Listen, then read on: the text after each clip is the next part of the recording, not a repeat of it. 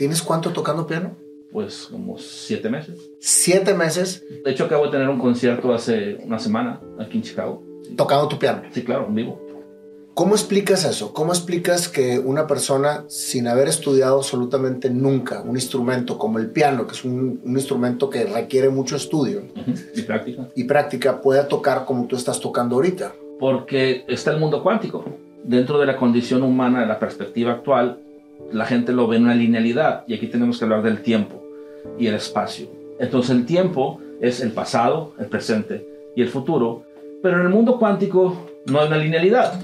En el mundo cuántico existen las posibilidades potenciales donde tú te puedes mover de un universo a otro. Entonces yo me muevo a un universo donde toco el piano, pues toco el piano. Literal. Esas, eso que acabas de mencionar, ¿cómo lo interpretamos? Como multiverso, si quieres.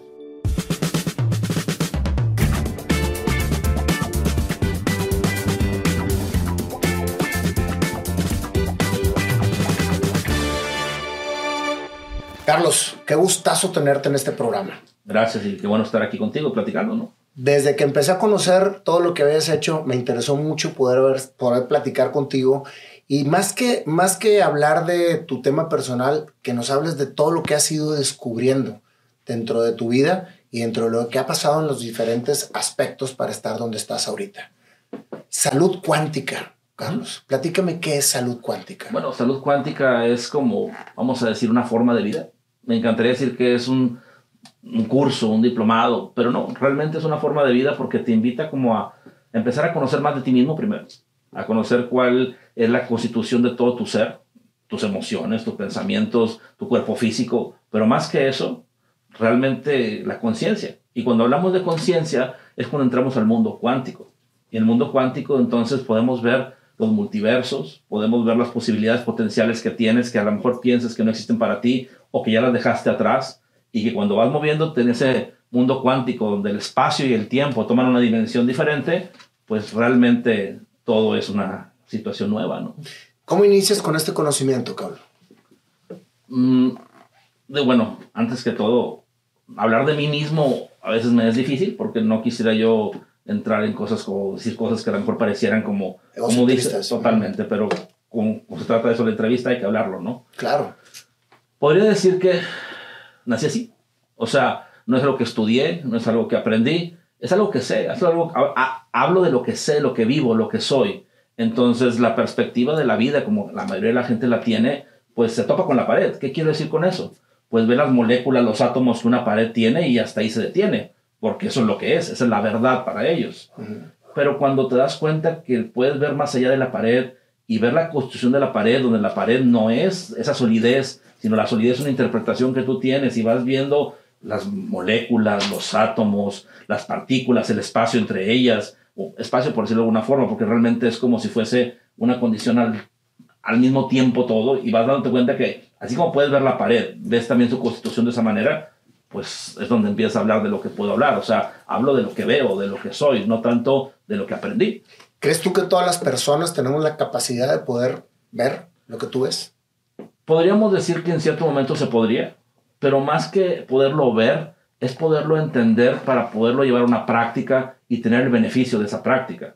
Porque poderlo ver sería maravilloso, pero ponerlo en práctica de forma inmediata, aunque no lo puedas ver, es como cuando decimos, bueno, me subo a un carro, tengo los beneficios que un carro me da, la movilidad, prendo el motor o si es eléctrico, simplemente me subo, lo pongo en drive y lo manejo sin saber cómo funciona el carro, sin embargo tengo ese beneficio. Aquí es igual, podría alguien interesarse en poder tener un mayor entendimiento, una mayor visión, pero lo más importante es el, el beneficio que pueden tener. ¿Cuándo te empiezas a dar cuenta que, que tienes ese don? Que tienes ese, ese, ese Pues yo creo que desde muy chico, porque desde muy chico me hacían sentir como raro, ¿verdad? Era yo como una persona rara en mi casa y luego en la, en la escuela, al punto que pues, ¿Qué es que te, que te consideran como raro?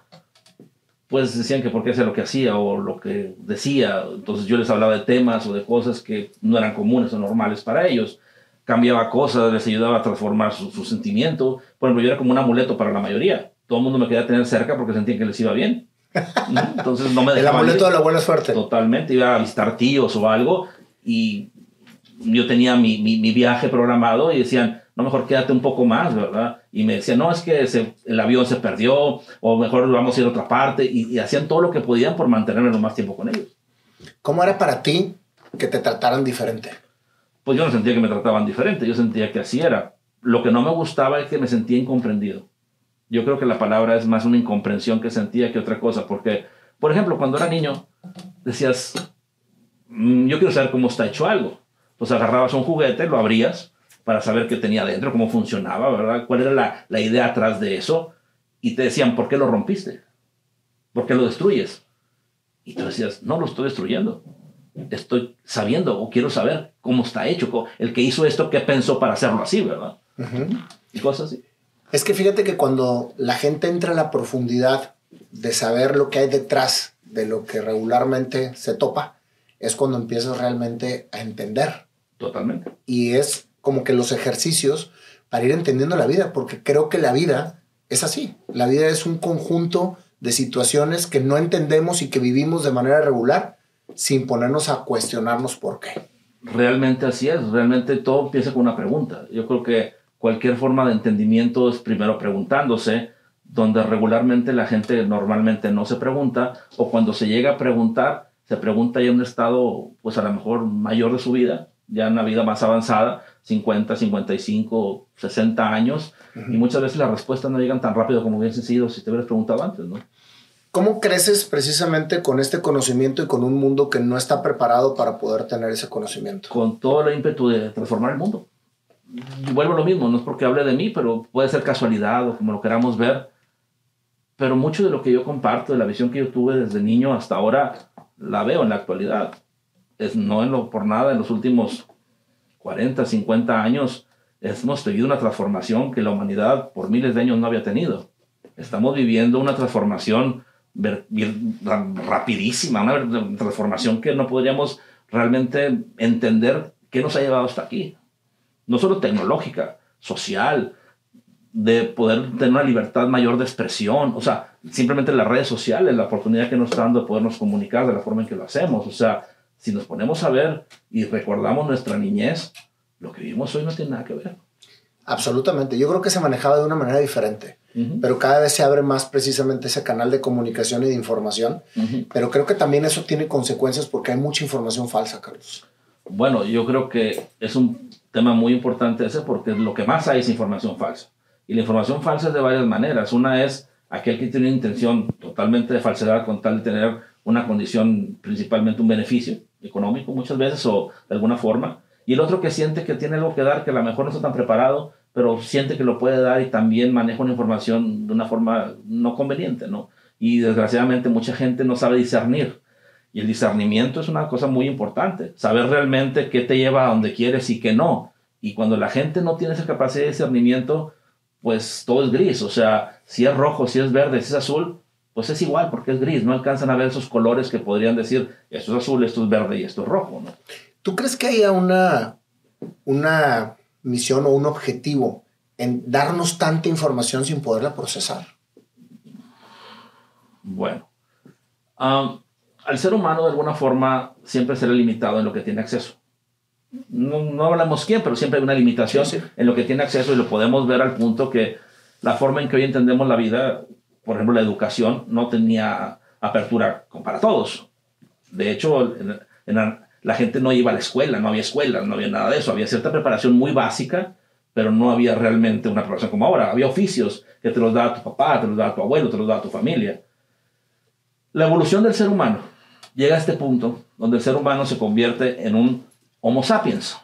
Cuando se convierte en un Homo sapiens, se piensa más, tiene más acceso a preguntarse, como dijimos hace rato. Y entonces en ese momento no se puede tener tan fácil el acceso a las cosas el ser humano empieza a decir, ya no me puedes limitar el acceso a la información, y menos en la época que estamos viviendo actualmente, que tiene que ver con esa fluidez de información. Entonces, ¿cómo te limito si no te puedo limitar la información? Te doy más información que te confunda. Y Para que te llenes de información que no alcances a procesar. Exactamente. Y sigues confundido. Me llama mucho la atención lo que acabas de mencionar del Homo sapiens, porque es resetearnos por completo. Es volver otra vez a nuestras raíces. Bueno, pero aquí hay una oportunidad mayor todavía que ya está todo creado. Pero el Homo sapiens empieza hace tiempo, donde en la actualidad podremos decir que es el Homo sapiens sapiens. De hecho, la, de acuerdo a la ciencia, así como se maneja en la actualidad, se le denomina al ser humano actual. Homo sapiens sapiens. Pero el cambio o los cambios son tan rápidos que por nosotros lo que estamos impulsando ahora es el Homo consciensus, el ser humano con conciencia, no solo con pensamiento donde el pensamiento es el procesamiento mental de la información y donde la conciencia es realmente la información que puede procesar la mente. O sea, este es un paso significativamente avanzado de crecimiento y evolución que estamos a la puerta de la esquina si lo hacemos bien. Y somos impulsores de todo eso. Ese orden que se le está dando precisamente a la nueva parte de conocimiento, que es la conciencia, es lo que nos hace ser precisamente personas pensantes. No, el pensamiento es el procesamiento de la información y la conciencia es más allá del pensamiento, es, es, es lo que tienes acceso por pensamiento y la conciencia está ahí más allá del pensamiento. Vamos a verlo así. Vamos a ver que tú en el, en el Internet tienes un universo de información, pero en tu servidor o en tu computadora, en tu laptop, en tu celular, en tu tablet, tú tienes acceso a una parte de esa información. Y entonces tu aparato procesa parte de la información que hay en el universo del Internet.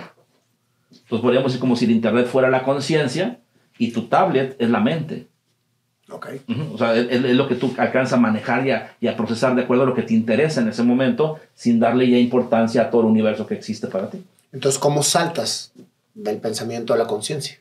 Bueno, es una toma de conciencia.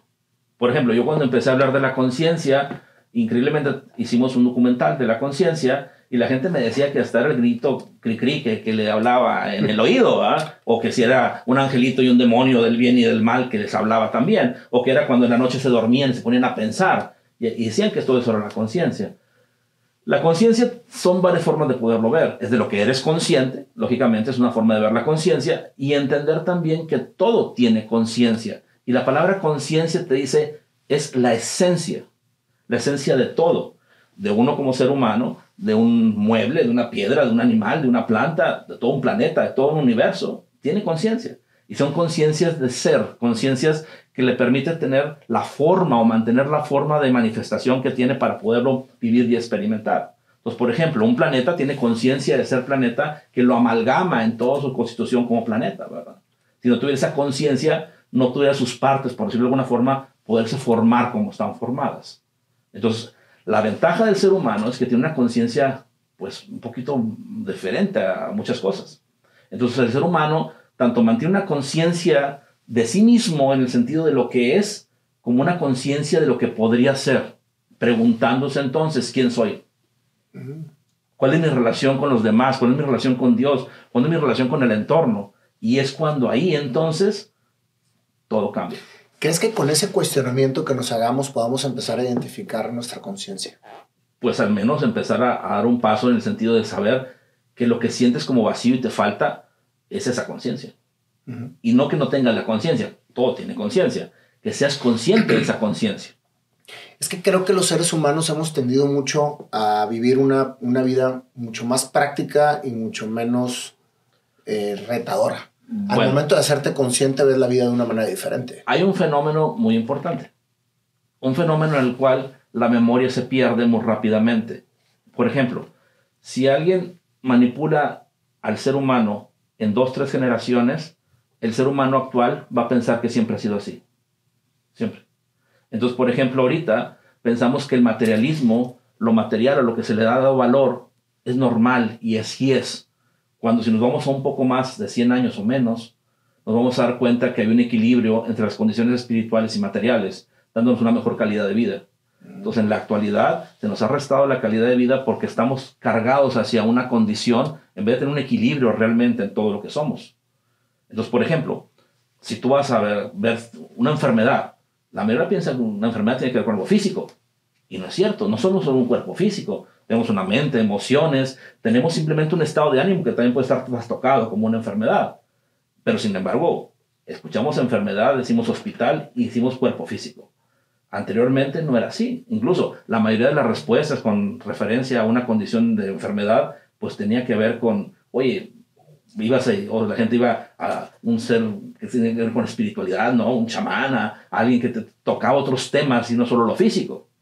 Entonces, en la actualidad, estamos viendo un materialismo muy seco, donde incluso Muchas religiones hoy por hoy están sufriendo porque la gente ya no, ya no tiene las mismas ideas. Incluso, a mí me da mucha tristeza porque la mayoría de la gente cuando va a una, una religión, se supone más que nada es como fundirte con Dios y tener esa comunión con Dios más que cualquier otra cosa. Y tú te pones a ver, la mayoría de las motivaciones es, ¿qué le voy a pedir a Dios?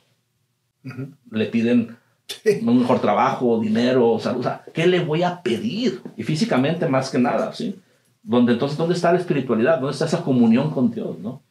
Entonces, mientras actualmente tengamos mantenido ese materialismo tan seco y tan fuerte, pues el ser humano no se va a sentir completo, ¿no? Fíjate que acabas de mencionar algo muy importante. Nos acercamos a Dios a pedir, no a conectar.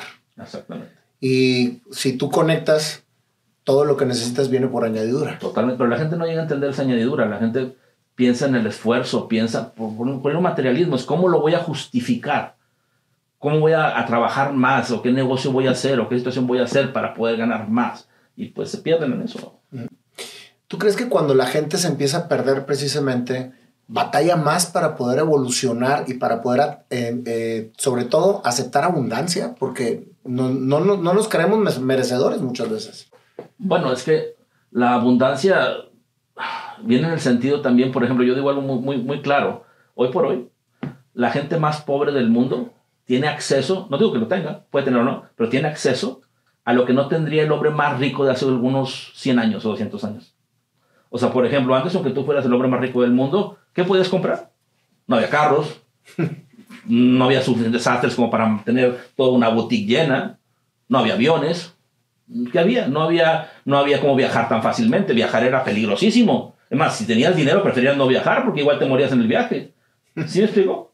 Entonces, aunque fueses el hombre más rico del mundo de hace poco, no tienes acceso a nada. ¿Sí me explico? Totalmente. Y hoy la gente, aunque no sea rica, aunque no tenga una gran cantidad de dinero, tiene acceso a cosas maravillosas que no ven. Simplemente ir a un supermercado. El acceso que tienes a todo lo que hay en los anaqueles es algo maravilloso que antes ni podría soñar. Te tenías que ir a salir a cazar para poder no tener lo que tienes ahí tampoco. Es más, el hielo. ¿Quién tenía acceso a tener hielo? Sobre todo en un lugar que hacía calor, ¿verdad? Yo sé, donde hacía frío, pues sí, ¿no? Pero en un lugar que hacía calor y tener un vaso con hielo con algún tipo de bebida, ¿quién? Pero acabas de decir algo bien importante. Lo damos ya por hecho. O sea, todo lo que vivimos en nuestro alrededor pensamos que ahí está, ¿verdad? ¿Y qué crees que pasa? Ya no lo valoras hay una desvalorización. Y cuando hay una desvalorización, viene una gratitud, viene un agradecimiento. Entonces, cuando tú realmente alcanzas a ver con gratitud lo que vives y lo que tienes, y reconoces esos beneficios, en ti hay una satisfacción y una plenitud. Pues, por ejemplo, si yo entro a un supermercado, ¿cómo no voy a agradecer la abundancia que hay en el momento en que yo paso por esas puertas donde hay comida, hay dulces, hay lo que quieras comer, que yo no como mucho, pero, pero aunque Eso es otra cosa. Voy a hacer una explicación después de eso, pero, pero, pero es una abundancia de plenitud, o sea, increíblemente.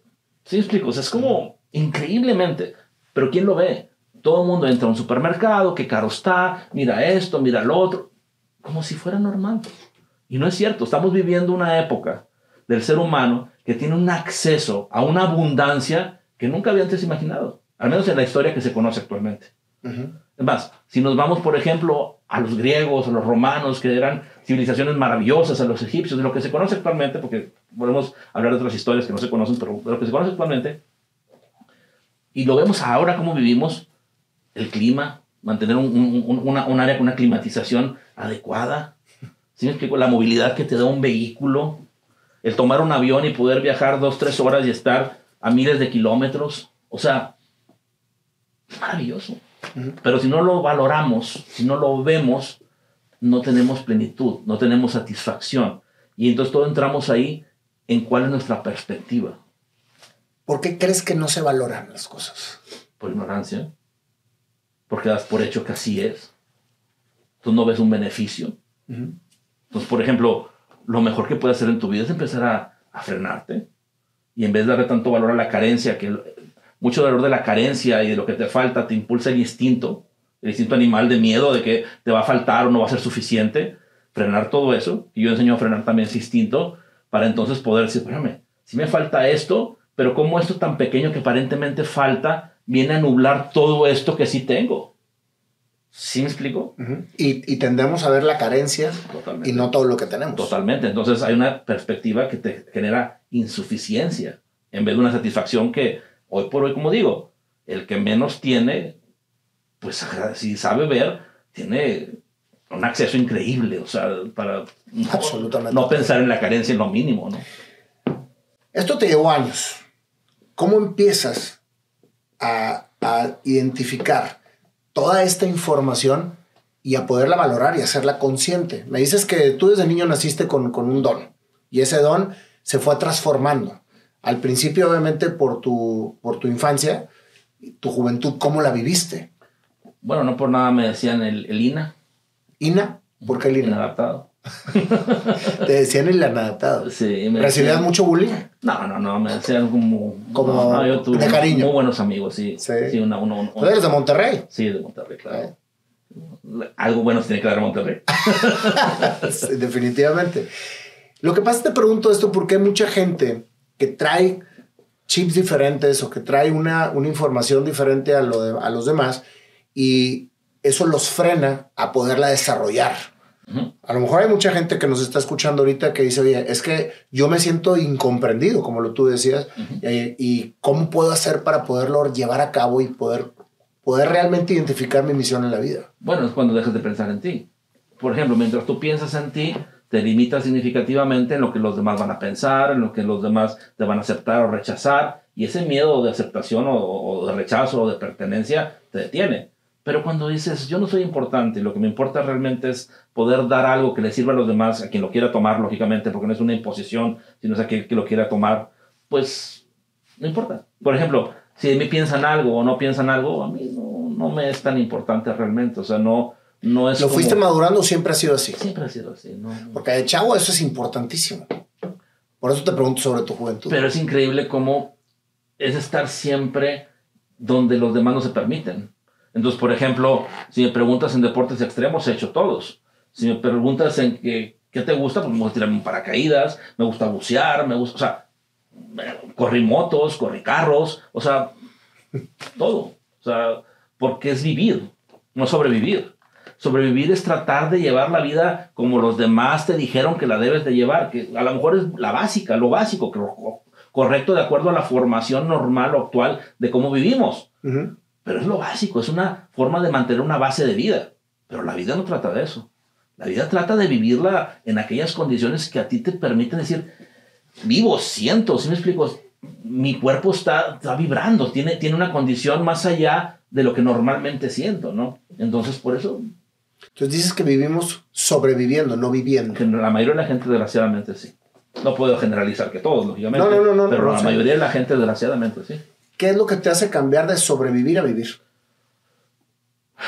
La conciencia. Cuando, cuando dejas de vivir el sueño de pensar y creer que la vida se trata, como digo, de lo básico, que lo básico que es, bueno, tener una escolaridad, tener una educación, tener a lo mejor una, dentro de su educación un buen trabajo, un buen negocio, um, dentro de eso entrar a una casa, las cosas, un celular, ¿verdad? Este, un carro, casarte, tener hijos, que es lo, como que eso es la vida. Pues no, ¿verdad? ¿Y dónde está la inquietud como tú, por ejemplo, con la música? ¿Dónde está la inquietud a lo mejor de, de viajar? ¿Dónde está la inquietud a lo mejor de conocer, de permitir, de, de tú manifestar o, o, hacer algo creativo, que, no sé, artístico? O sea, ¿dónde está todo eso? Que muchos, es, tu, es la pasión. Totalmente, la pasión podemos decirlo de alguna forma, así aquello que, que te lleva a ser tú, uh -huh. que te lleva a decir, esto soy yo, ¿no? Fíjate que yo, dentro de lo que he vivido, Carlos, he, he, comprendido que cada una de las pasiones que vas viviendo son parte de un rompecabezas que te conectan con tu esencia, con lo que realmente eres. Porque la vida como que llegamos, traemos una misión, mm, estoy hablando de mí, sí, o sea, claro. porque no puedo, no puedo decir que todos seamos iguales. Y de repente, pum, te, te, te arrebatan esa misión que tú traías y con lo que soñabas cuando eras niño y de repente estás haciendo cosas completamente diferentes uh -huh. y es lo que te da un vacío. Totalmente. Pero siempre en ese, en ese camino tú decías, hice todos los deportes extremos. Yo creo que cada uno de los deportes extremos te iba haciendo, iba, iba conectando con lo que ahorita eres. Pues sí, es que es, es como permitirte, es como no ponerte los límites regulares que todo el mundo tiene. Yo tengo un solo límite. No le hagas daño a nadie, de nada. Es el único límite. De ahí en fuera, lo que quieras. Fíjate nada más. Qué práctico se vuelve precisamente el decir, no hagas daño a nadie, pero haz lo que quieras. Porque pues es otra cosa. La gente piensa que incluso lograr algo es hacerle daño a alguien o, tener que lograr. No es cierto. Un, buen amigo mío que es parte de este, de este mundo raro dice: si los malos supieran lo bueno que es ser bueno, no hubiera malos. Definitivamente. Entonces la vida así es, es, es maravillosa y maravillosa es la vida. Pero como digo, para aquel que la sabe vivir. Porque muchos podrán decir, no es cierto, yo tengo deudas, no es cierto, yo tengo una enfermedad, estoy esto, no tengo trabajo. Entonces, pues sí, pero la vida es maravillosa en sí misma. Si no la sabes vivir, no la vas a ver así. Tú puedes, por ejemplo, no sé, ir a ver una película y tener tus ojos cerrados y alguien te va a decir, oye, qué bonito, qué bonita fotografía tenía la película, qué bonitos colores, qué bonito ambiente. Dices, no es cierto, estaba todo en negro. Pues sí, tener los ojos cerrados, ¿verdad? Entonces, cuando no sabes vivir la vida, pues la vida es como no puedas. Pero cuando la sabes vivir la ves como es, es maravilloso. ¿Por qué crees que hay maldad en, el mundo? Porque no, la no hay maldad. Es muy rara la maldad. La maldad que hay generalmente es dada por una condición, a lo mejor de un problema mental o alguna situación específica, que es muy poca, muy, muy poca. No hay maldad en esta vida. Lo que hay es egoísmo. Que el egoísmo te lleva a un estado de conveniencia.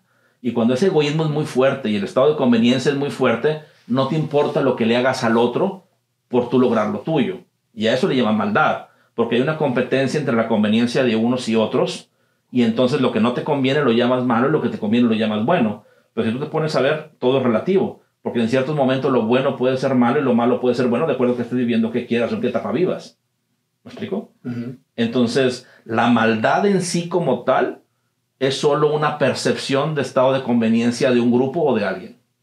Sí, pero por ejemplo, si, si alguien va y te mata, ¿cómo puedes identificar eso del estado de conveniencia? Solo Dios, si así pasa aquí. ¿Cómo lo detenemos? Solo Dios sabe cuándo nos toca una cosa u otra. ¿Cómo dicen? Eso no, no, no lo sé muy bien, pero cuando, cuando te pones, ni aunque te quites o cuando te quites, no sé. Pero sí, sí es eso, ¿no? Sí, sí, sí, sí. Cuando te toca, te toca. Exactamente. Ahora, vuelvo a lo mismo. La muerte, cuando la conoces y la entiendes, no es mala. La muerte no es una realidad. La muerte es parte de la vida. Pero el que la generó, ¿por qué la generó? ¿Cuál fue su motivación para generarla? Generalmente porque le convenía. Por ejemplo, si tú, si tú platicas con alguien que se dedica a eso, pues es mi trabajo. Si tú platicas con alguien que roba, pues decir, pues tengo hambre. ¿Cómo le hago? No tengo otra forma. Entonces hay una justificación de conveniencia en la, en la acción de esa persona, donde esa justificación incluso lo hace ver a él como su necesidad cubierta, no como alguien malo. Lógicamente a la víctima es otra perspectiva y la víctima va a decir, eso es malo. Claro. Porque es una perspectiva de víctima. Entonces, no hay, lo que digo yo es que no hay una maldad absoluta, sino es una, una maldad relativa de acuerdo a la conveniencia de cada quien. ¿Sí me explico? Sí, porque de ahí puedes mencionar todas las situaciones que se dan en el mundo que a veces no entendemos y, se nos hacen injustas. Por ejemplo, la muerte de alguien. Yo conozco gente aquí en Estados Unidos que hasta los condecoran por matar gente. Y tienen las estrellitas y todo. ¿Por qué? Porque lo hacen en un contexto, que es en una guerra, y hasta héroes son. Porque fue, fue la misión que les encargaron. Totalmente, y son héroes. Pero la acción fue la misma, ¿no? Totalmente. Después de tu juventud, Carlos, ¿a qué te dedicaste? ¿A qué estudiaste? Bueno, yo estudié arquitectura, no la terminé. ¿Arquitectura? Sí, no la terminé. Y digo, no la terminé por una razón muy específica. No quise ser solo arquitecto. Entonces era como si me, me graduaba de arquitectura, era como ser solo arquitecto. Entonces, no, pero me dediqué mucho tiempo a la construcción y a la arquitectura. De hecho, he participado en muchas obras importantes y principalmente como solución de casos de ingeniería, casos de, de, de, cómo, cómo resolver una situación específica arquitectónicamente. Y en la construcción. La construcción siempre ha sido algo que me he dedicado que me encanta y me encanta principalmente porque es como no ver nada y empezar a ver algo funcional. Y la arquitectura es maravillosa porque es el equilibrio entre la belleza y la funcionalidad. Entonces, siempre tiendes a tratar de, de, no, no castigar uno por otro, sino mantener ese equilibrio lo más posible, y eso es lo que hace la arquitectura bella ¿no? y funcional también. Pero fíjate la manera tan diferente de, de, de ver por qué estudiaste algo y ver también por qué lo dejaste. Hay mucha frustración en los humanos y sobre todo porque nos hacen tomar una decisión a muy corta edad de qué es lo que tienes que hacer. Claro, por eso muchas veces si te pones a ver, las maestrías o los doctorados son más satisfactorios que la universidad. Porque eso sí lo estás decidiendo tú ya con plena conciencia. Así es, tienes una madurez mayor que te permite llevarlo diferente. Aparte de lo que es la arquitectura, porque eres una persona que ha hecho muchas cosas. ¿sí? Ahorita que, que, te presenté, incluso cuando leí tu, tu reseña, eres científico, eres productor, eres eh, autor. ¿Cómo fuiste cayendo en cada una de esas, de esas bases? Bueno, todo esto nace con la intención de poder tener diferentes puertas abiertas, por decirlo de alguna forma, de poder llevar a, las personas pues lo que tenemos para entregar, que es esa oportunidad de transformarse, de poder evolucionar ese homoconciensus y poder despertar en la conciencia. Entonces, por ejemplo, yo uso la música no como una música para que la gente solo la escuche, sino está cargada de conciencia e información que te transforma. O sea, si tú, por ejemplo, oyes una de mi música, vas a sentir y vas a ver cómo llega una paz, una tranquilidad que te va a llevar a otro estado. Me acaba de pasar ahorita que me, que me estabas mencionando que tienes cuánto tocando piano? Pues como siete meses siete meses y escuchen por favor qué es lo que tiene Carlos en Spotify, que es pura música compuesta por ti, en piano, tocado por ti, que hace seis meses que empezaste y nunca estudiaste. Así es, también tengo sintetizadores. también tienes sintetizadores. Pero todo eso te van haciendo, te lo vas vibrando y lo vas haciendo, porque te da la oportunidad de hacer todo. Sí, de hecho, no quisiste solo ser arquitecto. No, de hecho acabo de tener un concierto hace una semana aquí en Chicago. Tocando tu piano. Sí, claro, en vivo. Sí y vamos a tener un, concierto ahora en julio y en septiembre otro también.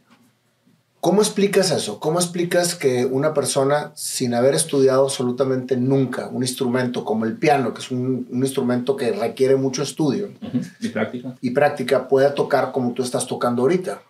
Porque está el mundo cuántico. Entonces, por ejemplo, dentro de, entrando más al mundo cuántico, dentro de la condición humana, de la perspectiva actual, la gente lo ve en una linealidad y aquí tenemos que hablar del tiempo y el espacio. Entonces el tiempo es el pasado, el presente y el futuro y tú te manejas o la gente se maneja en esa línea de tiempo pues viviendo, practicando, haciendo, realizando cosas, incrementando por ejemplo una experiencia, una práctica como un instrumento como el piano. Pero en el mundo cuántico no hay una linealidad. En el mundo cuántico existen las posibilidades potenciales donde tú te puedes mover de un universo a otro. Entonces yo me muevo a un universo donde toco el piano, pues toco el piano. Literal. La cosa es entenderlo. Pero lo bueno es que lo podemos demostrar, porque así como lo he hecho conmigo, hemos ayudado a gente que sí lo haga. Por ejemplo, yo también ayudo a muchos cantantes y músicos a que mejoren su calidad de forma significativa en un periodo de tiempo muy reducido. Y más bien los acompañas porque el que logra el, el resultado es la persona. Así es. O sea, tú eres un facilitador. Totalmente. Y los ayuda a, que en vez de haber tenido, no sé, una práctica de cinco o seis años para lograr esa calidad, en menos de dos, tres meses la tienen. Con tus relaciones interpersonales, con tanta información que traes, Carlos, ¿no batallas?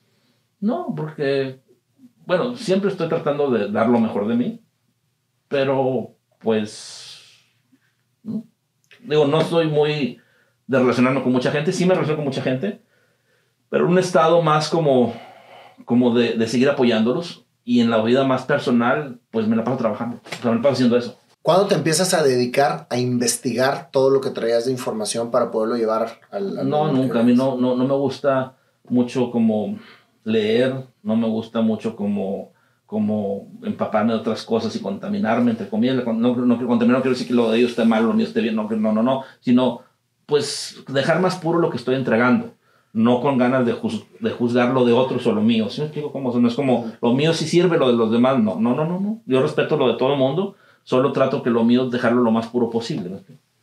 Y esa pureza es precisamente lo que tú crees, lo que sientes y lo que vives. Pues vamos a decirlo así, no es lo que yo creo, porque si fuera lo que yo creo también fuera muy soberbio y egoísta y no como sentirme yo que yo sé más que los demás y nunca ha sido mi actitud ni sería. Es realmente entender cuál es la condición en la que vivimos todos y de acuerdo a esa condición dar lo que sabes que es esa condición. Por ejemplo, yo hablo de unidad. La mayoría de la gente tiene una perspectiva de, de individualidad. Cada quien es un individuo y se siente aparte y separado. Cuando tú tienes una conciencia un poco mm, mayor, por decirlo de alguna forma, y estás dando cuenta más de la verdad, no existe esa individualidad. La individualidad solo es una ilusión. Somos uno, literal. Entonces, es como darte lo mejor a ti mismo. ¿Sí Darte lo mejor a ti mismo. Y ahí sales sobrando el egoísmo. Totalmente. De hecho, parte de lo que yo enseño es a manejar claramente y conscientemente el egoísmo. Si tú te pones a ver, el egoísmo dicen que es malo, hasta dicen en ciertas filosofías que lo debes de matar casi creo, o callar. No, el, el egoísmo es un vehículo. Cuando tú tienes una conciencia por encima del egoísmo o del ego, del yo, por decirlo de alguna forma, ese yo ya no te nula la verdad. Te nula la verdad del ego cuando estás inmerso en el ego. De hecho, parte de la trascendencia que yo manejo o que yo comparto para llegar a ese homo consensus es trascender el ego. ¿Homo consensus es, es algo que tú identificaste o viene de la ciencia? Pues es de la ciencia que yo identifiqué. ¿Quién avala la ciencia? ¿Quién avala la ciencia? ¿Qué es la ciencia? La ciencia es permitirte ir más allá del pensamiento actual para poder traer el pensamiento nuevo que transforma el mundo. ¿Quién avala la ciencia? Mm. Si la ciencia fuera un absoluto, ¿habría evolución? No. ¿Quién avala la ciencia? La única forma que se avala la ciencia es cuando la pones en práctica y funciona. estamos en eso. Llevando a la práctica la ciencia y mostrando su funcionalidad. ¿Cómo empiezas a, a armar tu método de salud cuántica? Es como todo. Cuando hacemos un proyecto, el que sea, o cuando tenemos algo que entregar, todo viene como en un paquete. Es como si todo estuviera ya ahí. Bueno, lo mismo. Es como un salto cuántico, donde estás en un mundo que ya está eso y lo utilizas. No hay un desarrollo. La ciencia tiene dos formas de hacerse. Tiene una forma de hacerse en un sentido donde tú tratas de investigar y al investigar tratas de descubrir y la otra forma, que es la conciencia que yo comparto principalmente, es tienes una necesidad y sabes que si existe una necesidad, existe la respuesta a esa necesidad. Y lo único que tienes que hacer es encontrar la respuesta a esa necesidad, no desarrollar nada. Y entonces mm, encuentra la respuesta a esa necesidad y todo se da inmediatamente. Sí, esto lo documentas en el mundo actual. Lo justificas. Lo justificas. Pero realmente es una ciencia de justificación, no una ciencia de investigación. Entonces, es la ciencia más práctica. ¿eh? Este tipo de ciencia cuando le llegue a entender la mayoría de la gente que se dedica a la ciencia, si ahorita vemos saltos importantes en, en la tecnología, va a ser mucho más. ¿Qué es un salto cuántico? Bueno, de acuerdo a la física cuántica. De acuerdo a ti. Ah, porque cuántica te puedo explicar, pero de acuerdo a mí es simplemente entender que tú eres o estás donde está tu conciencia. Esto que vivimos y montamos en este momento es una posibilidad potencial actuante. ¿Qué significa? que es un conjunto de información o un paquete de información que sostiene una experiencia, una historia como la que estamos experimentando en este momento. Y está actuante porque nuestra conciencia está puesta en este momento, en esta, en, esta, en esta condición de potencialidad. Pero si nosotros ponemos nuestra conciencia en otra condición diferente, hacemos un salto cuántico a ese universo distinto que sustenta una historia diferente a la que estamos viendo actualmente. Por ejemplo, ahorita nosotros estamos con cierto tipo de ropa en cierto lugar, pero a la vez estamos con otra ropa en otros lugares, en otras cosas, solo que nuestra conciencia está focalizada en esta potencialidad. o sea que ahorita tú y yo podemos estar en diferentes... Totalmente, en, potencialidad, sí.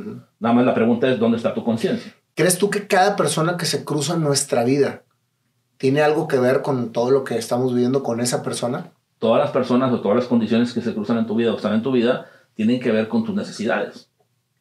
O sea, no hay nada que no esté en tu vida que no responda a una necesidad tuya. Yo enseño mucho que es un tema muy difícil para la gente, la responsabilidad de la vida. Porque todo el mundo le huye las responsabilidades, pero no se dan cuenta que ya nacemos con una responsabilidad. Entonces, ser consciente de esa responsabilidad te libera, no te ata. Porque entonces ya sabes que tú eres responsable de lo que manifiestas. Y que todo lo que estás viviendo y como lo estás viviendo, el único responsable eres tú. No el gobierno, no la esposa, no el esposo, no tu papá, no tu... O sea, tú. Pero no todo el mundo quiere eso, aunque eso te libera. Porque entonces ya no vas a esperar a que alguien tome acción por ti. Tú lo haces por ti. Por ejemplo, si tú vas a una dependencia de gobierno a hacer un trámite, pues tú eres el dueño de esa dependencia de gobierno. si tú vas a pedir un crédito a un banco, ¿el banco por te va a decir que no? Como si fueras el dueño del, del banco, ¿no? ¿Sí explico? Tienes dominio propio. Y el dominio propio es uno de los mejores regalos de Dios. Que el dominio propio está relacionado directamente al libre albedrío. Entonces, cuando tú eres consciente del libre albedrío y lo manejas en un dominio propio, eres dueño del mundo. Porque eso Dios nos da la oportunidad de hacerlo. Nacemos con el libre albedrío. Totalmente. Me lo pagan. Por eso hay que tener dominio propio. Y yo enseño a tener dominio propio. ¿Te vas a la base? Pues te vas al entendimiento real de quién eres, qué relación tienes con los demás, hasta dónde llegas. Por ejemplo, la mayoría, simplemente una idea básica. La mayoría de la gente piensa que llega hasta donde la piel llega. Y no es cierto. Tú llegas hasta donde tu necesidad llega. Si en este momento tengo una necesidad de algo, se va a cumplir. No importa que lo hable o no lo hable. Porque todas mis necesidades, de acuerdo al libre albedrío, se cumplen. El problema es que la gente genera necesidades inconscientes, que son reacciones, y es como si estuvieran todo el día en contra de ellos mismos. Fíjate que lo que acabas de decir es muy interesante y se puede a lo mejor traducir un poco en la ley de la atracción. Bueno, la ley de la atracción es algo comercial y es algo que... Sí, yo sé que es lo, es lo que, es lo que entendemos. Sí. Pero finalmente la ley de atracción es precisamente tú estar perfectamente pensando en lo que necesitas y hacer que pase. Pero llega un momento en que, por ejemplo, sabes y entiendes que todo es una manifestación, no una atracción. O sea, no hay nada fuera de ti, es como un sueño. Por ejemplo, a veces es un punto que la gente no llega a entender y todo lo ve material y lo ve sólido. Entonces, por ejemplo, tú has soñado. Siempre, despierto y dormido. Ok, y, y, en ese sueño has interactuado con cosas, con gente, ¿cierto? Sí. Okay. ¿Y dónde está esa gente? ¿Dónde está esa materialidad? ¿Dónde está esa dureza? En mi mente. En mí. pero sin embargo, cuando la vivías era como una realidad no, no dudo que en cierto momento tú puedes haber despertado pensando que lo que viste era real, buscando aquello que estabas manejando, trabajando. Totalmente, y muchas veces. ¿Y dónde está, la, dónde está la solidez? ¿Dónde está la gente con la que platicaste? ¿Cómo platicaste con gente externa a ti teniendo una interacción? Por medio del santo cuántico. No en tu mente, porque tu mente interpreta esa información dándote como si fuera un mundo real, ¿no? Por eso, saltas a otro mundo. Eso es precisamente un salto. Pero para ti fue una experiencia material. Totalmente. ¿Y quién te dice que esto no es así? Definitivamente. Literalmente. Tú ya tienes plena conciencia y estar navegando por diferentes aspectos de tus... Claro, y ayudo a la gente que lo haga. Y que la gente me tenga conciencia en eso, claro. O sea que el lo método... puedo demostrar, pues claro. O sea, ¿tú, tú y yo nos podemos ir ahorita a otro, a otro universo. Bueno, lo que se va, a, va a saber es el ya manifiesto nuevamente, ¿me explico? Pero sí. Increíble. Tengo testimonios de gente que ha pasado por la muerte y y ya se da cuenta el profesor que la muerte no es y continúan con la vida. Y hay testimonios de eso también. Muchos testimonios muy hermosos que, que nos, va, nos va abriendo a un entendimiento mayor. Nos va abriendo a que somos un ser más completo que lo que pensábamos o que lo que nos permitían ver. O sea, tenemos que no juzgar lo que estoy hablando porque son temas que a lo mejor todo el mundo tiene como una inquietud, pero no se permiten tan fácilmente, ¿sí me explico? Entonces son temas que, que tenemos que entender que es parte de nosotros. Yo no enseño a que tú aprendas algo. Yo no enseño a que tú te prepares para algo. Yo enseño a que tengas conciencia de lo que eres. Entonces, al tomar conciencia de lo que eres, es cuando entonces te puedes sentir completo. ¿Sí me explico? Y entonces tienes tus capacidades mentales, tus capacidades emocionales, tus capacidades de conciencia al 100. Pero por ser consciente de lo que eres, no es que tengas que desarrollar algo más, es como si todo el mundo estuviera sentado en una pila de oro, pero viviera en pobreza porque no es consciente de dónde está sentado. Igual. O sea que todo lo que tú has experimentado en tu vida desde que naciste han sido precisamente esos estados de conciencia que te permiten hacer cosas que puedes hacer en otro, en, en, otro... Mientras en el mundo de posibilidades potenciales esté, tú mueres ahí. Si no está, pues no esas, eso que acabas de mencionar, ¿cómo lo interpretamos? Como multiverso, si quieres. A lo mejor es más fácil pensar como multiversos y vuelves a lo mismo. Nosotros estamos, estamos, está nuestra conciencia. Entonces, ser consciente de eso te permite viajar en conciencia a una realidad alterna. O sea, tú ahorita puedes estar en una realidad alterna y estar consciente en esa realidad. Claro. Y en esa realidad alterna, tocas piano. Pero ya me traje para acá. Ya te lo aquí, Exactamente, a eso me refiero. O sea que uno puede experimentar este tipo de, de situaciones estando consciente de, los, de, de, dónde está y qué tiene de posibilidades en donde viaja. Bueno, sí, aunque la mayoría de gente no es consciente de eso, pero sí es consciente del beneficio.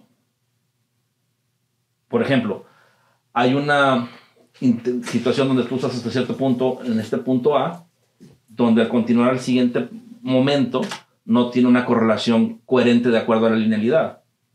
Por ejemplo, para tocar piano tú tienes que tener una educación, un esfuerzo, una practicidad, de tantos años, de tantas situaciones. Ahora alguien puede decir, es que no lo toca como los demás. Yo nunca dije que quería tocar como los demás. Yo estoy teniendo la herramienta que yo necesito. Para mí, la música del piano y el piano es una extensión de cómo manejar a través de la vibración de las cuerdas, más físicamente hablando, una interacción vibracional para manejar más información inconsciente y que la persona se transforme más fácilmente. Entonces no estoy haciendo, no quiero, yo, yo no quiero tocar a Beethoven. Si quisiera, lo, lo haría. No, no me interesa. ¿Sí me explico? Al que toque Beethoven que le guste, pues está bien, pero a mí no me interesa tocar. A mí, a mí me interesa, por ejemplo, hacer es, usar esa herramienta para la transformación de la gente. Y eso es lo que tengo. Y eso es lo que haces. Totalmente. Porque dentro de tu multiverso tenías esa posibilidad en donde la trajiste para acá. Si no, la tuviera, pues no. Eso es precisamente lo que quería aclarar. No toda la gente puede tocar piano porque a lo mejor su potencialidad dentro de los son otros diferentes. son diferentes. A lo mejor pueden ser malabaristas o pueden ser pilotos aviadores Pero lo más hermoso es que está relacionado a lo que te interesa, a lo que te apasiona, como tú dices. Entonces, si Híjole, eso es- acabas de mencionar un punto interesantísimo. Todo lo que nos vibra es lo que realmente podemos tener o tener Claro. posibilidades de hacer. o más cercano para que nomás es un salto más chiquito y lo tengas. Exacto. Entonces, la manera... a cantar. Sí, que nunca había cantado y que ahora me siento muy cómodo haciéndolo. Y como tú lo dices, no pienso ser un Luis Miguel ni un. Alejandro Fernández que tienen grandes voces, pero lo que hago me gusta. Claro, y, y es una herramienta para tu vida que te ha funcionado perfectamente. Sí, y que nunca sabes a dónde te va a llevar. Totalmente. Y sobre Definitivamente. todo a disfrutarlo, ¿no? Que yo creo que a lo mejor lo más importante, aparte de donde te podría llevar, es que cuando lo haces lo disfrutas. Entonces, lo que has hecho dentro de tu vida ha sido precisamente jalar tu pasión en otros tipos de universos Sí. para traerlos a lo que ahorita conscientemente estás haciendo aquí. Y entonces, pues, hacemos muchas cosas. Producimos música, componemos música, tocamos música, hacemos li- libros, hacemos cursos, hacemos ¿Cuántos teatro. libros has escrito? Pero publicados tres, escritos 80. Publicados tres, escritos 80. Sí, Y esa capacidad de la escritura estás, está, la, la estás potencializando de otro lado. como todo. Y lo que escribes y lo que te nace escribir, ¿en qué multiverso estás consciente? Pues depende del tema. Platícame, por ejemplo, tu libro favorito. ¿Que está publicado Ajá. O el que no está publicado? Bueno, primero el que está publicado y luego el que no está publicado. Bueno, por ejemplo, El planeta de los niños perdidos. Eso lo escribiste tú. Sí. ¿Qué te nació para escribirlo? Bueno, es una forma de, de poder mostrar cómo... Ese libro es un libro muy hermoso que habla, primero que nada, de, de por qué estoy aquí, como si fuera una, una autobiografía. Y segundo, de, de- de la necesidad de este, de este lugar, de este planeta, de esta existencia, que, que es realmente ser feliz, ¿no? Sin embargo, cómo, cómo, cómo ya no hay esa niñez, cómo ya no hay esa inocencia que te muestra que, que todo es maravilloso. Entonces la gente en su forma de vida, pues desgraciadamente la responsabilidad malentendida, las condiciones pues de culpabilidades y cosas que te genera la forma de vida, te quita la inocencia. Entonces no hay niños. Entonces un- es una historia, como una historia fantástica, maravillosa, que va por universos y por mundos una nave espacial y va viviendo en diferentes lugares, interactuando con la gente, preguntándoles eso, ¿por qué viven así? ¿Por qué son así? Y dándoles, oye, pues de otras maneras, y les explica, y les va mostrando un mundo como él lo ve, eh, se llama Sai el niño, es un niño como de 8 o 9 Que años. finalmente eres tú. Sí, como una autobiografía. Así Ujú. es. Y es un- maravilloso porque va tocando diferentes temas de las problemáticas actuales de una forma fantástica. ¿sabes? Padre. Fíjate que lo, que lo que es transmitir desde lo que te nace y lo que te nace que tiene la potencialidad de hacerlo. Yo creo que ahí es donde está precisamente parte de lo que el humano debe de buscar. Porque hay mucha frustración ahorita en, co- como seres humanos de querer hacer algo y no poderlo hacer. Y no poderlo hacer es por las etiquetas sociales o porque te dicen que no lo puedes hacer porque no eres capaz porque hay mucha gente que nos bloquea lo que realmente es. Entonces, cuando dices "Oye, si lo siento, lo hago. Claro, Y si lo haces es porque lo puedes hacer. claro. ¿Qué sucede cuando una persona quiere hacer algo que no puede hacer? Entonces está confundido. Bueno, a ver, como tú dices, la motivación es fundamental. Si te motiva el querer demostrar algo, ya no funcionó. Lo acabas de decir. Demostrar o tener o ser. Así es. Al momento de demostrar no está siendo para ti. No. Y la mayor parte lo hacemos por demostrar. Y ahí ya no funciona. El compartir, el dar de ti, sin importar realmente porque tú quieres dar de ti y sabes que eso que está dando es lo mejor de ti, Ujú. todo es maravilloso. Por ejemplo, el dibujo de un niño es maravilloso. Si tú lo ves, las líneas es artístico muchas veces, ¿sí me explico?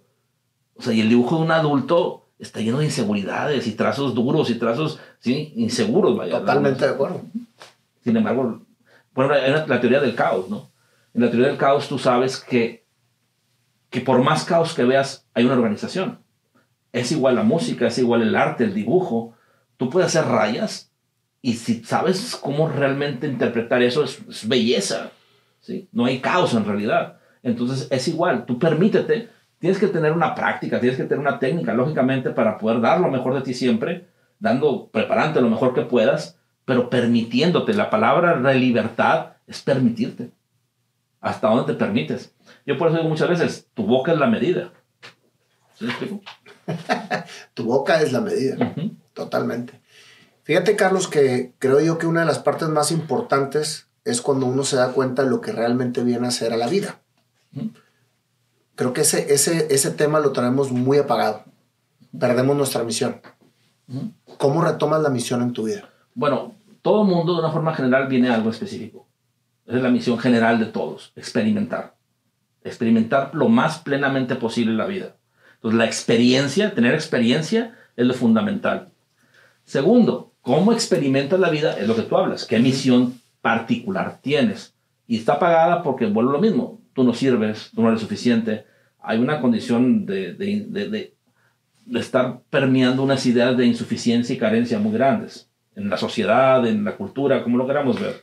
Y creo que eso se genera por- como parte de la frustración de quien te lo dice. El que te dice que no es posible que lo puedas hacer es porque no pudo hacerlo él. Claro. Y eso viene desde los padres, Y de muchas otras cosas más, pero sí. dentro de la parte donde estamos viviendo. Sí, pero los padres también, ¿quién se los dio? Eso no viene de los padres, viene más de como de la sociedad, mm, de, cómo se man- maneja la sociedad de forma general. Pero se permea a los padres y los padres ser una figura de autoridad ante ti, pues ahí que sí, pues claro. De ahí viene. Pero bueno, es lo mismo, permitirte. No te puedes permitir lo que no te puedes permitir. O sea, ¿qué significa? Que solo tú tienes la respuesta de eso. Nadie más va a tener la respuesta de lo que tú te permites. Ahora, ¿cómo te permites? Dando lo mejor de ti. ¿Cómo tú garantizas que los demás te acepten o no te acepten o no te rechacen? Dando lo mejor de ti. Y aunque des lo mejor de ti, va a haber quien te acepte y quien te rechace. No te importa porque diste lo mejor de ti. Y la satisfacción no está en el juicio de otro. La satisfacción está en lo que tú diste, en que sabes que tú diste. ¿sí? Es como el que se enamora. No importa lo que siente el otro por ti, lo importante es lo que tú sientes por el otro. Porque el amor realmente es el que tú das, no el que recibes. No se me explique cómo. Totalmente. Y yo creo que una de las grandes, los, los errores de las relaciones es precisamente buscar en la otra persona tener lo que tú no te puedes dar. Y el disfrute de una relación es lo que tú das. Totalmente. Es como regalar. Cuando yo digo regalar algo, la satisfacción primaria está en yo regalar. Tener la posibilidad de regalar algo, de comprar algo, hacer algo y poderlo dar. Esa es la satisfacción primaria y más importante, no el quedar bien o, o no, o sea, no, lo que tú entregas es lo valioso, ¿no? Es que fíjate que son cuestiones muy prácticas, pero sumamente profundas. Y lo acabas de mencionar, un regalo. Muchas veces das regalos por quedar bien. Sí. Entonces, ¿qué fundamento tiene el regalo? Ninguno. No, tú no lo disfrutaste. Hasta te costó. Y dices, chinga, voy a tener que regalar. Ujú. Pero cuando lo haces con ese amor, nomás estás esperando que lo abre y que pone cara, pero tú ya lo disfrutaste. Es que es, es lo que te digo, son, son cambios prácticos, muy, muy, muy prácticos, pero si dijéramos, yo no voy a regalar nada que no me nace, Pues no regalas. y todo lo que regales te va, te va a dar una gran satisfacción. Totalmente. Cuando tú estás con una mujer o con, una, o con un hombre, en caso dado de la pareja, entonces dices tú, yo me voy a dar lo que yo quiero dar a la persona, no voy a hacer lo que tengo que hacer, sino que voy a dar lo que quiero dar y Claro. hacer lo que quiero hacer. o lo que tengo para entregar. ¿Sí me explico? No puedo darme de lo que tengo. Entonces, te estoy entregando todo lo que soy, pero la satisfacción no está en lo que tú recibes, o lo que el otro recibe, sino está en que yo me entregué. Pero eso, ¿sabes qué, Carlos? Creo que también parte de todo lo que nos han enseñado en la vida. Nos enseñan a hacer de una cierta manera. Sí. La educación, eh, todo lo que nos van dando en la vida hace que nosotros seamos personas que vivamos para los demás Totalmente. Y no debe ser así. y no para nosotros. Una vez que encuentras sentir la satisfacción, es lo que puedes entregar a los demás. Ujú. Mientras sentir no te la satisfacción, ¿qué entregas? Totalmente. O sea, ahora, tú ahorita mencionabas, todos venimos para algo. ¿En realidad crees que toda la gente que llega al mundo llega con una misión? Es lo que te digo. Está la misión general que es experimentar, que esa es para todos. Y la segunda es la particular, que es cómo experimentas. Por ejemplo, hasta sufrir y ser la más víctima del mundo es una misión. Una misión no tiene que ser espectacular, a menos que si la quieres. ¿Qué por- historia vives? Yo creo que es la pregunta, ¿no? ¿O qué historia te permites? ¿O qué historia quieres vivir, no? ¿Qué película quieres ver? El cine ahí está. Y en una sala pasan de horror, de felicidad, de tristeza. Sí. ¿Qué película quieres ver? Totalmente. Y la película que escojas es la, que vives. es la que vives. Y esa es la vida. Totalmente. Literal. ¿Cuántas personas han pasado por tu método y que ya hayas certificado que pudieron cambiar? Bueno, todas han cambiado de alguna forma y como todo, hay quien tiene más continuidad, quien tiene menos, pero pues han pasado pues. Miles, miles. Ya tenemos, por ejemplo, establecidos así, bien, bien, pues 2005 para acá, ¿qué serán? 18 años. Desde el 2005 para acá. 18 años. Establecidos bien, ¿verdad? yo toda mi vida he hecho esto, ¿no? Pero bien establecidos, 18 O años. sea, ya con una metodología completamente Totalmente. creada para poder transmitirla. Sí, Porque una cosa es vivirla y otra cosa es transmitirla. Así es, 18 años. 18 años. Sí.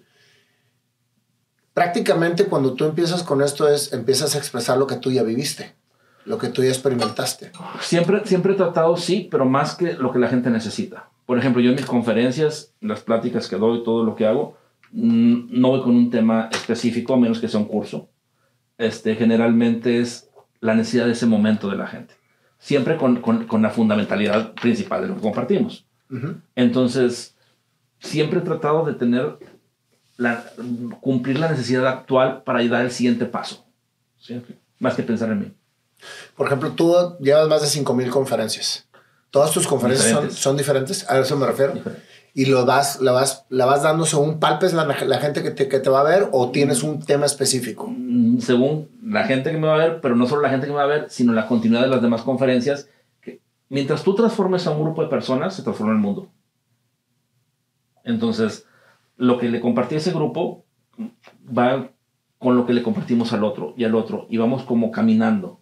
Entonces, van evolucionando. Si vemos las conferencias primeras que he dado y cómo las he llevado, tiene una secuencia. Todo hay una... O sea, nunca tienes una conferencia igual. Y llevas más de 5.000. Sí, y todas están documentadas. Están grabadas, ya sea en audio o en video. ¿Y te has puesto a analizar las conferencias que tú das y la secuencia que tienes desde tu perspectiva? Sí, de hecho, cuando escribo a veces me pongo a escribir así a mano, me gusta mucho escribir a mano. Y luego después cuando lo termino lo leo, me siento que yo lo he escrito, ¿verdad? Ah, es por eso te lo preguntaba, porque muchas veces sucede en donde tú estás haciendo algo específico, en donde dices, wow, o sea, te, te, te, te autosorprendes. To- Siempre. Pero siempre. nunca nos paramos, es más, a veces hasta nos da pena observarnos. No, a mí me encanta porque no soy yo. O sea, sí soy yo, pero no soy yo. Es como, órale, o sea, en ese momento soy consciente de las cosas que en ese otro momento sí era, pero no, no es la misma perspectiva. Es, por ejemplo, si yo toco el piano y hago una canción, la oigo de una forma, me gusta, pero cuando la oigo una vez ya grabada, es diferente. Entonces, tiene una perspectiva diferente. Entonces, claro que quiero escucharme, claro que quiero verme, me disfruto, pero no una forma egoísta o egocéntrica, sino, sino es una perspectiva que me añade algo más completo, ¿no? Estás viendo tu película. Sí, en otra Sí, perspectiva. en otra, en otra perspectiva. Fíjate, hablas mucho del vivir el ahora, porque es lo, único, es lo único que existe. Yo entendí el ahora gracias a Arcactor, con el, el poder de la hora, que fue una guía precisamente para yo estar más consciente de lo que estoy viviendo. Claro. Y llegué a la conclusión de que el único segundo que existe es el que estamos viviendo tú y yo ahorita. De hecho, de hecho, llevas al punto donde el poder de la hora o el, el estar presente, cuando das un paso más, es al no tiempo. Entonces vives el no tiempo. Y cuando vives el no tiempo, te separas de esa linealidad y la vida es diferente. Y el no tiempo es que entender que el tiempo no existe solo cuando está en perspectiva. Entonces el tiempo existe en perspectiva, pero no en la verdad. Es como si tú te duermes y te levantas. Si no tienes un reloj, no sabes cuánto tiempo pasó. Pues cuando empiezas a vivir el no tiempo, no solo la hora, sino el no tiempo, es una libertad total. Se critica mucho, o más bien se habla mucho del tema de vivir el ahora, no vivir el pasado ni el futuro, sino nada más el ahora. ¿Estás de acuerdo? Sí, pero no tiempo. A ver, explícame. Vivir el ahora, estás todavía inmerso en el tiempo, diciendo no le doy valor al futuro ni al pasado. Vivir el no tiempo es saber que eso solo es una perspectiva y tú realmente existes en el no tiempo. No hay tiempo. Tiempo no se mueve, no existe, no hay tiempo. Okay. Solo una perspectiva del tiempo. Y entonces los recuerdos del pasado. No hay recuerdos, hay justificaciones. Por ejemplo, tú no recuerdas nada hasta que yo te pregunte algo. Y con lo que te pregunto vas a contestar de acuerdo a lo que quieres justificar en el ahora. Igualmente el futuro. Es una tendencia. Y la tendencia va a depender de lo que hoy quieres. Y solo la vas a vivir en su presente, que es este presente. O sea, si yo quiero hacer un disco, voy a estar pensando en el disco y lo voy a empezar a hacer. Porque estoy pensando en el disco. Sí, o puedes simplemente hacerlo. No pensarlo. Y ahí es donde cambia completamente Totalmente. el hacer y no nada más pensar. Y entonces los tiempos, entre comillas, se recortan. Y en el presente, inmediatamente, produces más, haces más cosas. Híjole, acabas de darme una excelente, un excelente ejemplo. Todo lo que tú quieres hacer lo puedes empezar a hacer en el momento que lo piensas. Sí, aquí, o sea, aquí está. Es nada más justificarlo, acuérdate. O sea, no tienes que hacerlo, tienes que justificarlo. Y entonces el, el secreto está en justificarlo de la forma más simple y sencilla que puedas tener. Y para llegar a esa simpleza y esa sencillez, pues tienes que... Bueno, tienes que- hay otros temas muy importantes que entonces vas a la fuente, vas a Dios, y la mejor justificación es que Dios te lo debe. y se acabó todo. Sí, ¿no verdad? Increíble. Bueno, ¿Qué sigue para ti, Carlos? pues espero que podamos llegar a más gente. Yo siento que lo que compartimos es una respuesta a una necesidad muy generalizada, a una necesidad de satisfacción, de plenitud, de un bienestar que la gente se merece.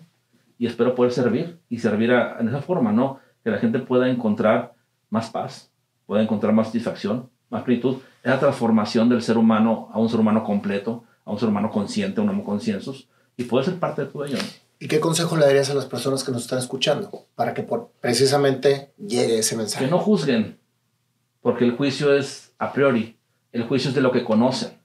Si quieren abrirse realmente a lo maravilloso de la vida, tienen que dejar de juzgar, porque nunca van a encontrar nada nuevo juzgando, ya que el juicio solo es lo que su pasado ha hecho de ellos.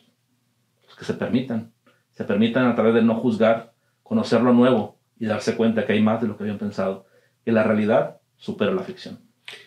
¿Por qué comentas que el juicio es lo que han vivido ellos mismos? Porque no puedes enjuiciar más que lo que conoces.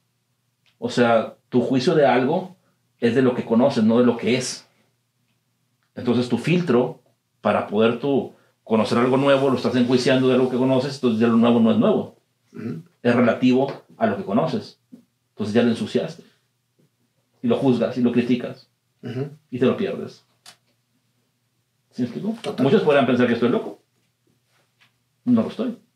Al punto que prácticamente vivo plenamente y mucha gente que está conmigo vive plenamente o está en el camino de vivir cada vez más plenamente y de resolver cosas que antes no habían resuelto. Entonces, es permitirse. ¿Qué es el dinero, Carlos? Tengo un libro que se llama El diezmo para ti y ahí explico mucho del dinero.